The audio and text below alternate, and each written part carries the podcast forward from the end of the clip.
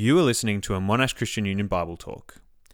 We encourage you to share this with friends and family, but ask that you do not edit it without the permission of the owners.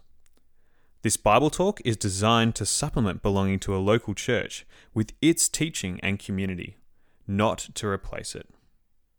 We pray this talk helps you love Jesus and become more like him. Hi, please be seated. Um, my name is Marcus, and I'm a part of Focus, and I'll be reading the Bible for us today. Um, our passage is taken from Daniel 3, so please flip with me to Daniel 3. King Nebuchadnezzar made an image of gold, 60 cubits high and 6 cubits wide, and set it up on the plain of Dura in the province of Babylon. He then summoned the satraps, prefects, governors, advisors, treasurers, judges, magistrates, and all the other provincial officials to come to the dedication of the image he had set up. So the satraps, prefects, governors, advisors, treasurers, judges, magistrates, and all the other provincial officials assembled for the dedication of the image that King Nebuchadnezzar had set up, and they stood before it. Then the herald loudly proclaimed, Nations and peoples of every language, this is what you are commanded to do. As soon as you hear the sound of the horn, flute, zither, lyre, harp, pipe, and all kinds of music, you must fall down and worship the image of gold that King Nebuchadnezzar has set up. Whoever does not fall down and worship will immediately be thrown into a blazing furnace. Therefore, as soon as they heard the sound of the horn, flute, zither, lyre, harp, and all kinds of music, all the nations and peoples of every language fell down and worshipped the image of gold that King Nebuchadnezzar had set up. At this time, some astrologers came forward and denounced the Jews. They said to King Nebuchadnezzar, May the king live forever. Your Majesty has issued a decree that everyone who hears the sound of the horn, flute, zither, lyre, harp, pipe, and all kinds of music must fall down and worship the image of gold, and that whoever does not fall down and worship will be thrown into a blazing furnace.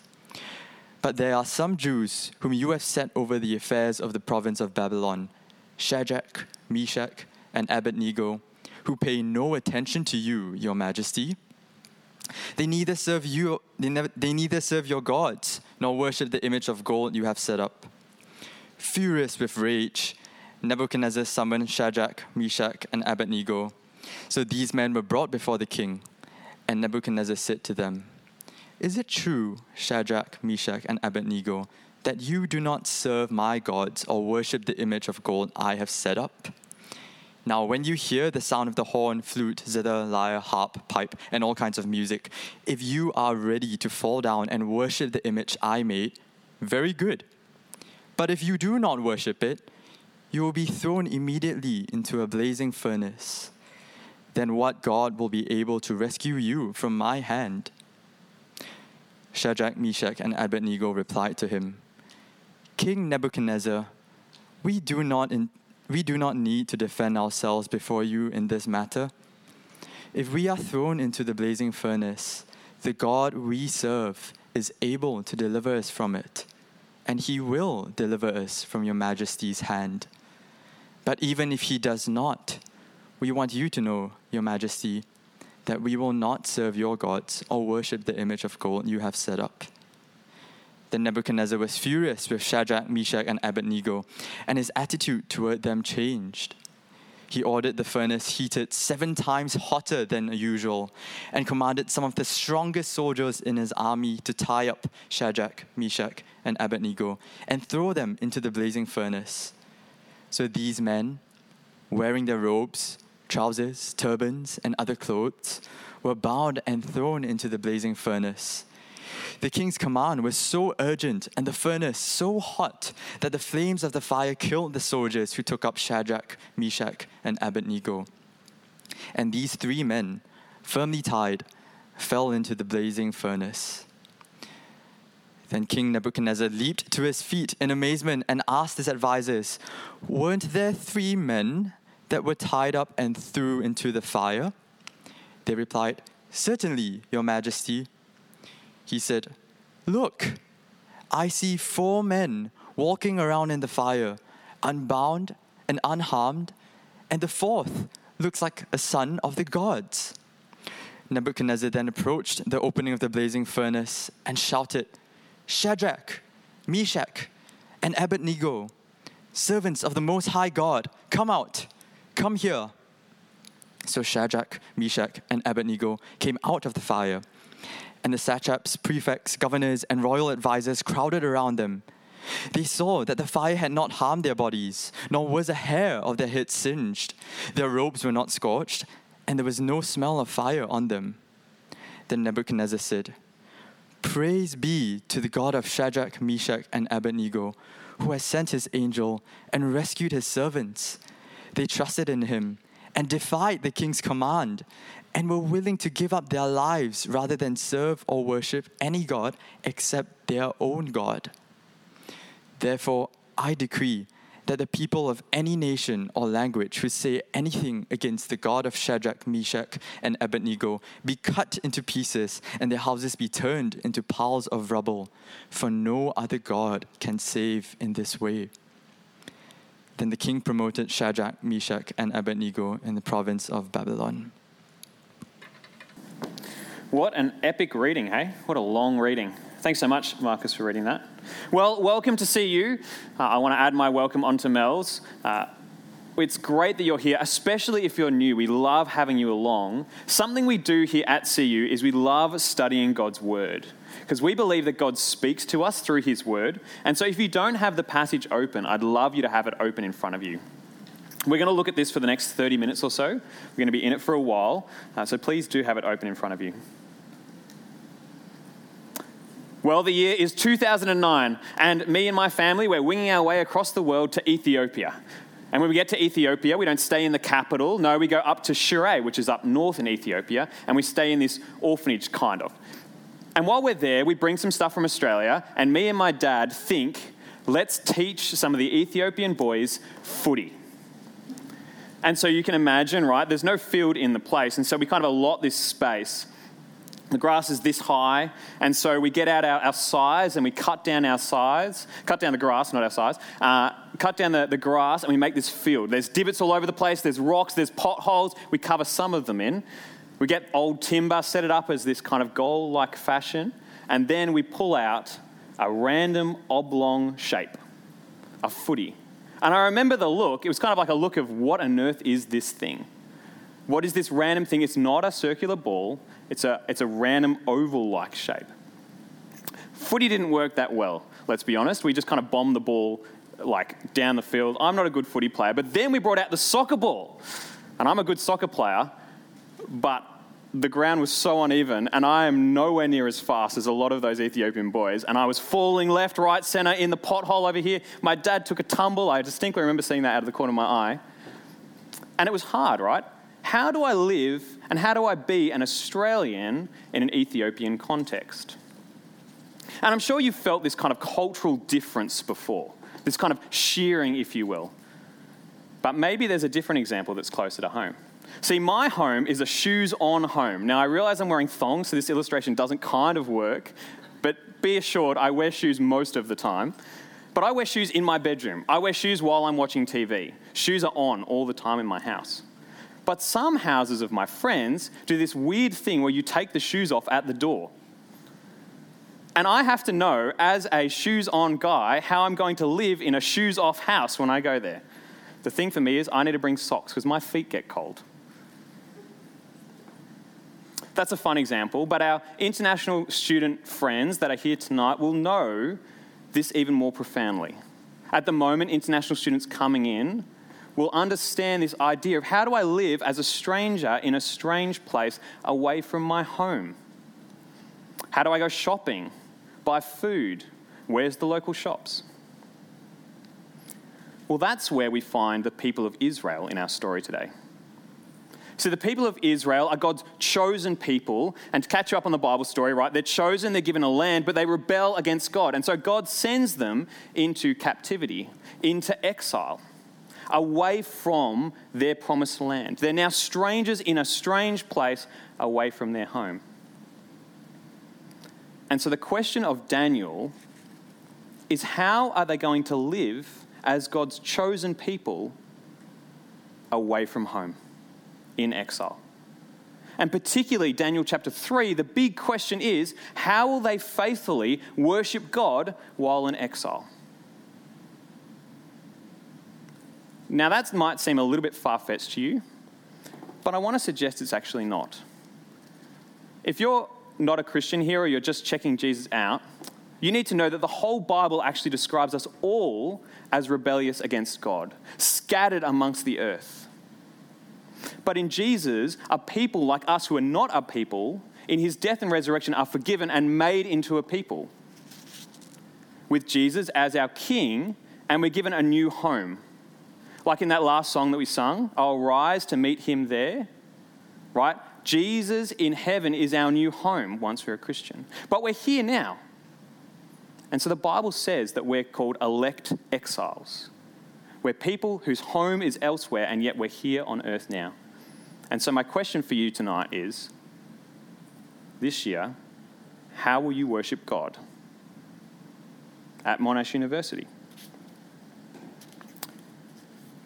If you're an engineer like me, here's the structure. You might like it. It's only got two points, so everyone can count, even art students. Uh, uh, the challenge Nebuchadnezzar makes. Point number one, the challenge. Point number two, the response from God's faithful people. Point number one, the challenge. Point number two, the response. How about I pray as we get stuck into God's word? Would you pray with me? Lord, we do pray that as we open your word now and we spend some time understanding your word, we pray that you would, by your Spirit, give us understanding, apply it to our hearts and lives, that we might become more and more like Christ. And we pray this in Jesus' name. Amen. Well, let me set the scene, right? We know that the, the Israelites are in captivity, but in the previous chapter, Nebuchadnezzar, who's the king of Babylon, where they're now in exile, has this dream. And the dream's a little bit of a weird dream. He dreams that there's this statue with a head of gold. He wakes up, he's frightened, he doesn't know what to do, and so he calls in all his magicians and astronomers. They don't know what to do, and so they call in Daniel, and Daniel interprets the dream and says, Nebuchadnezzar, the head of gold is your kingdom, which will ultimately be destroyed. Nebuchadnezzar is humbled and praises God. Look with me, chapter 2, verse 46. King Nebuchadnezzar falls prostrate before Daniel and paid him honor and ordered that an offering and incense be presented to him. And the king said to Daniel, Surely your God is the God of gods and the Lord of kings and the revealer of mysteries, for you were able to reveal this mystery. Then the king placed Daniel in a high position and lavished many gifts on him. He made him ruler over the entire province of Babylon and placed him in charge of all its wise men. And here's the important bit. Moreover, at Daniel's request, the king appointed Shadrach, Meshach, and Abednego administrators over the province of Babylon, while Daniel himself remained at the court. So Nebuchadnezzar praises God and promotes Shadrach, Meshach, and Abednego. But then we hit chapter 3, verse 1. Have a look, chapter 3, verse 1. Nebuchadnezzar made an image of gold 60 cubits high and 6 cubits wide. In the previous chapter, Nebuchadnezzar's kingdom was the image or the head of gold. He's humbled, and then straight away he builds an image of gold. It's almost like he's saying, Yes, I know that God said that my kingdom won't last forever, but it actually will. Surprise, surprise. Heads up, if you want the end of the story, it doesn't. But this kingdom, uh, this image is huge. It's 27 meters tall. I tried to estimate this before. I think it's five times the height of that like the top of the roof there. It's over half the height of Menzies. And it's 2.7 meters wide, which is roughly about me twice, something like that. This statue is massive. It's set up on the plain of Jura. Everyone can see it from all the way around. And people, when the proclamation's made, people are to fall down and worship it. When the proclamation's made and the worship music's played, everyone is to fall on their faces. That might seem unusual to you, that idea. But in lots of countries and cultures around the world, it's simply not. In Muslim countries, a sound is played five times a day across the city, and everyone gets down and prays to their God. And everyone does it, right? All people, all nations, all languages, doesn't matter, everyone does it. But three men don't. Privately. Like, I don't assume, right? I don't assume they're kind of like walking into the middle of the city and be like, we will not bow down to this statue. That's not what's going on here. But they're found out about it. Someone dobs them in. So have a look, verse 12, at the accusation. There are some Jews who you set over the affairs of province of Babylon, O Nebuchadnezzar, Shadrach, Meshach, and Abednego, who pay no attention to you, Nebuchadnezzar, your majesty. They neither serve your gods nor worship the image of gold you've set up. Did you see that? The increase of the scope of the accusation, right? They don't come and say, oh, they just don't bow down. They come and say, no, they don't pay any attention to you, Nebuchadnezzar. And Nebuchadnezzar is furious. But I think there's a small moment of self preservation in there too, or, or maybe compassion. See, Shadrach, Meshach, and Abednego are rulers over the province of Babylon, and they're probably pretty good at it.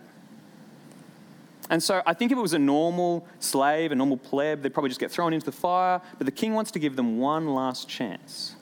And so he calls them in, and you can picture the scene with me, can't you? Like imagine there, that's kind of like that. Shadrach, Meshach, and Abednego kind of walk down the center. And the king's up here on his throne. And all the advisors are around.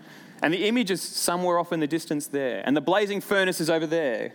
And they come in, and the king says, verse 14, Is it true, Shadrach, Meshach, and Abednego, that you do not serve my gods or worship the image of gold I have set up? Now, when you hear the sound of the horn, flute, zither, lyre, harp, pipe, and all kinds of music, if you're ready to fall down and worship the image I made, very good. But if you do not worship it, you will be thrown immediately into a blazing furnace. Then what God will be able to save you from my hand? The king reiterates the challenge Will you turn or will you burn? Will you turn or will you burn? But I don't think this passage is actually that simple. See, it's often presented as that, right? Either they worship the image of gold or they worship God. But Babylon is pluralistic. At Nebuchadnezzar's speech in the last chapter, he says, Your God is a God of gods, plural.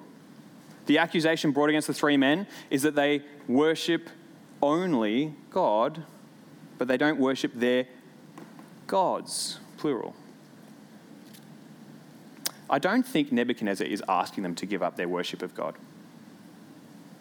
I think he's asking them to tack on to their worship of God the worship of the idol, the image. He's saying, just, just bend the knee for a short time, why don't you, and worship my image and go back about your life. And it's kind of tolerant. Nebuchadnezzar has acknowledged their God, so why won't they acknowledge his idol? He wants them to just compromise on the only, their exclusivity of worship. And so here is the central tension of this entire text Will Shadrach, Meshach, and Abednego worship the image of gold or God, but actually, will they worship God or Nebuchadnezzar's image as well? It's a question of how many gods they worship, how many idols they worship. And then he issues a challenge. Then who can save you out of my hand? And are you willing to die Shadrach, Meshach, Abednego, for such a seemingly small compromise. What would you say? What would you do? I can think of three justifications off the top of my head why we might just bow down and go with it, why they might bow down and go with it. Here's the first one the kind of missionary argument, right? We're in a new culture, we've got to adapt to their customs, so let's just go out to the pub and get drunk so then we can have missional conversations. Or maybe it's the second one the ends justify the means. See, they're good rulers of the province of Babylon. If they go, the next ones will probably be corrupt. They're probably going to treat the people really, really badly. And so they think, oh, maybe we'll just bow down to the image three minutes a day and then we can do better, greater good overall. Or maybe it's simply this everyone else is doing it. So surely it can't be that bad. What are they going to do? What are they going to say? Well, rather than speculating, let's have a look at what they do. Verse 16 Shadrach, Meshach, and Abednego reply King Nebuchadnezzar, we do not need to defend ourselves to you in this matter. If we're thrown into the blazing furnace, the God we serve is able to deliver us from it, and he will deliver us from your majesty's hand. But even if he does not, we want you to know, your majesty, we will not serve your gods or worship the image of gold you have set up. So, what do they say? No, Nebuchadnezzar, we will not worship your idol because to not worship God only is to not worship him at all. To not worship God only is to not worship him at all. If we're good Jews, we'll have in the back of our mind at this point the Ten Commandments, Exodus 20, the founding document of how people of Israel are supposed to be God's faithful people. Just have a listen to this, the third command. This is what God says. This is how you're to worship God. You shall not make for yourself an image in the form of anything in heaven above, or on the earth beneath, or in the waters below. You shall not bow down to them or worship them. To not worship God only is to not worship Him at all. And then they say God can deliver us.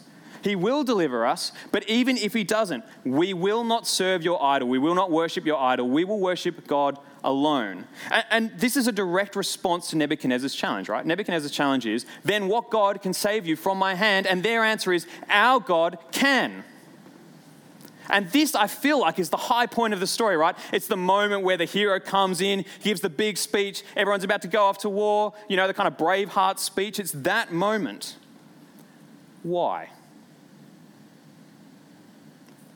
Why can they say that? Well, I think this is the reason. Their trust in God is greater than their fear of the king. They trust that God rules over the nations and all the idols and the images are nothing. And the author goes to pains to show this in two different ways, I think. The first one is this he emphasizes that the image is something Nebuchadnezzar had set up by his own hand. Now, imagine for me, if you will, that I'd gone out into my backyard and I'd got a block of wood and I'd carved it really nicely and it ended up in an amazing lectern like that. How can that possibly be God? How can that possibly be worthy of my worship? But the second way is this the repetition of the musical instruments.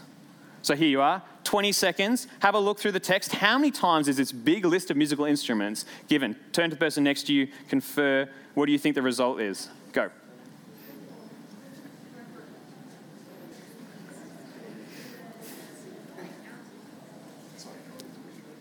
Okay, there we go. That's time. I count it as four. Four times throughout the text. Why is this long list of musical instruments let me find it for a sec. Horn, flute, zither, lyre, harp, and all kinds of music. In 30 verses, it's repeated four times. I think because the author's intending to show us that look at this smoke and mirrors, the amazing music, the massive show, all for what? Nothing. It's all just a show. And the three guys, I think, know their history pretty well, right? They know that God can rescue them out of exile. He's rescued the, the people of Israel out of Egypt. And so the high point of the story is they say, We will not compromise even to their deaths. It's important to realize they don't know they're going to be delivered. But they love God more than their life. And they trust Him.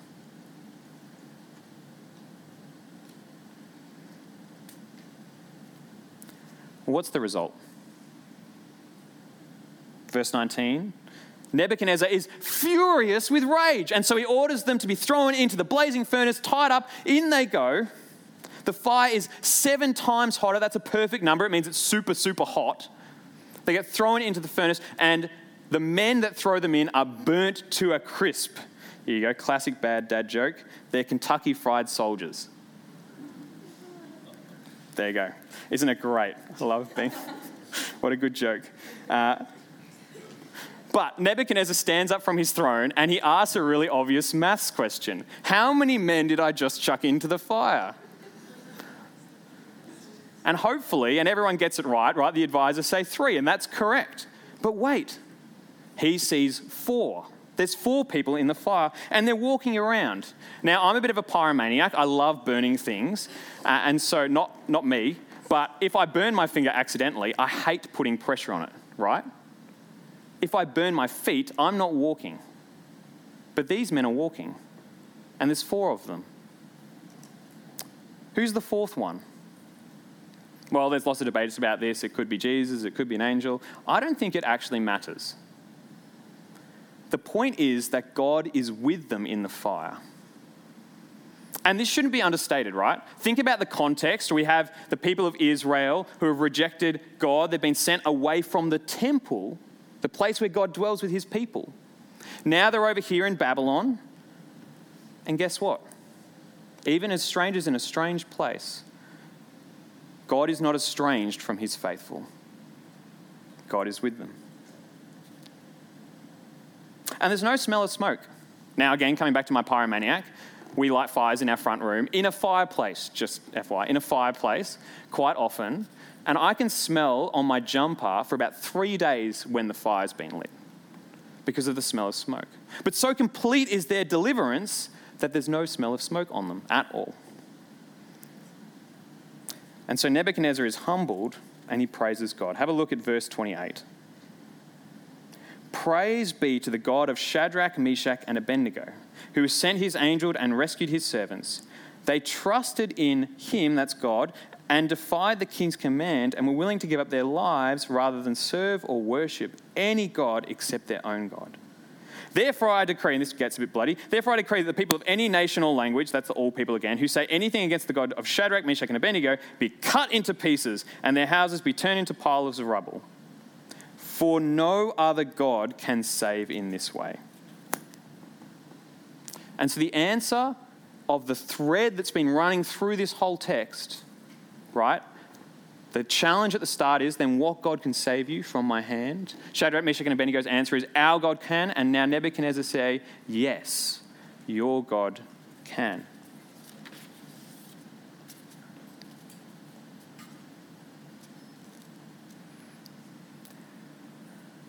What are we to do with this? How are we, as Christians living now away from our heavenly home, supposed to worship God at Monash CU and at university this year.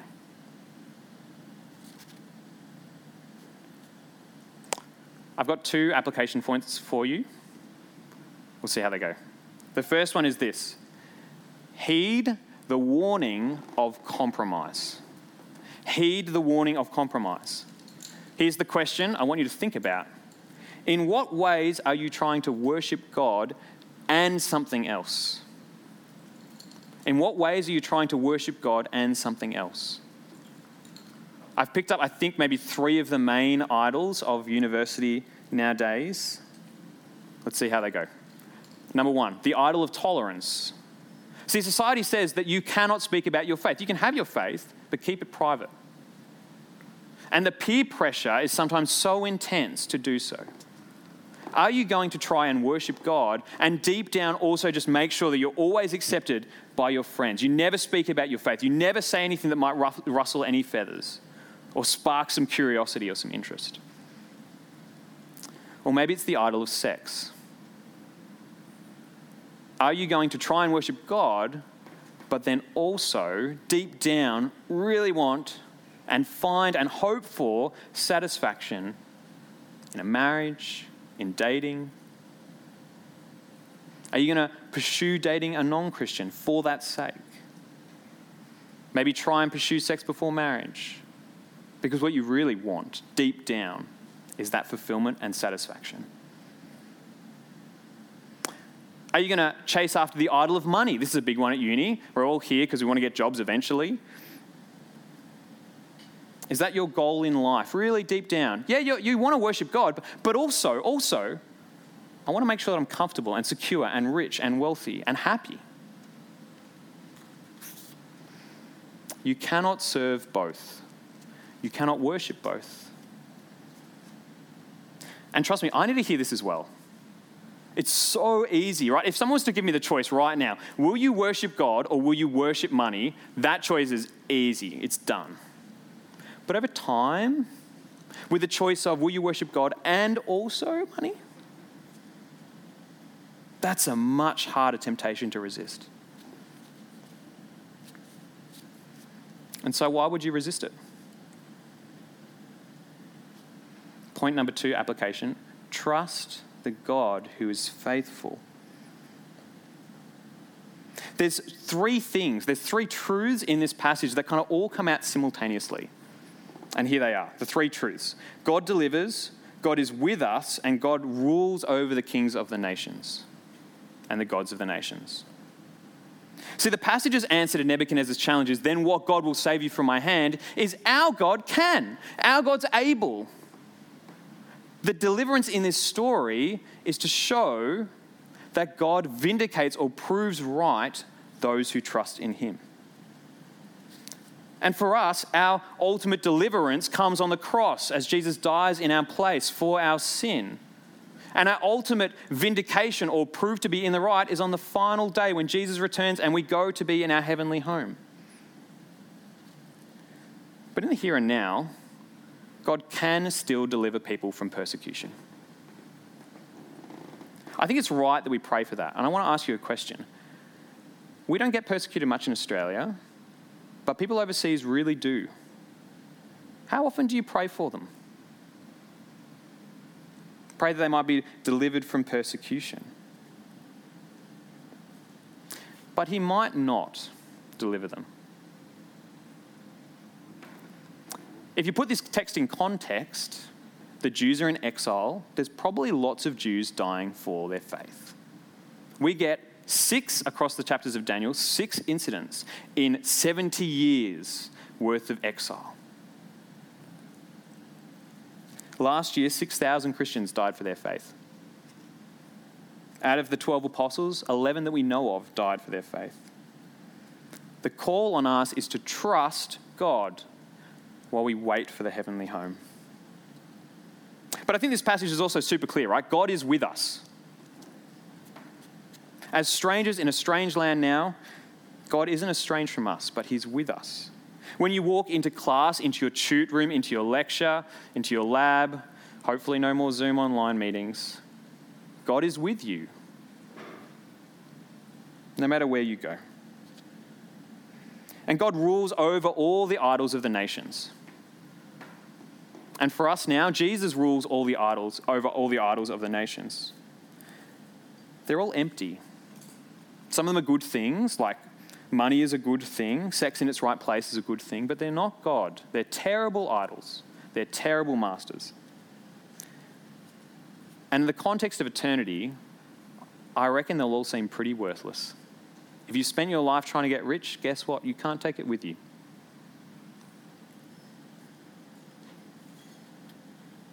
For 30 seconds as we wrap up, I just want to react against what you might be feeling, which is what I'm suggesting potentially that you might be thinking is this idea of a holy huddle, right? The world is bad and we must retreat into this little huddle. But that's not what's going on in the text. Shadrach, Meshach, and Abednego are over the province of Babylon. And at the end of the chapter, they're promoted. They're working hard for the good of the city.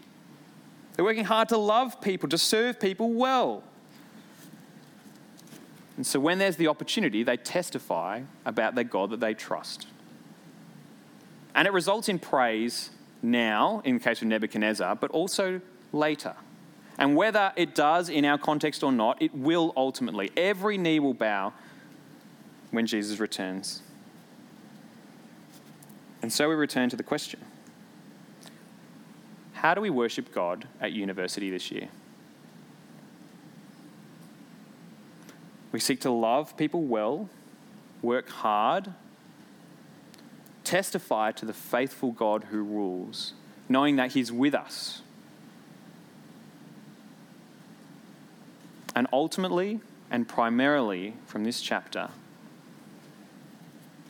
don't compromise.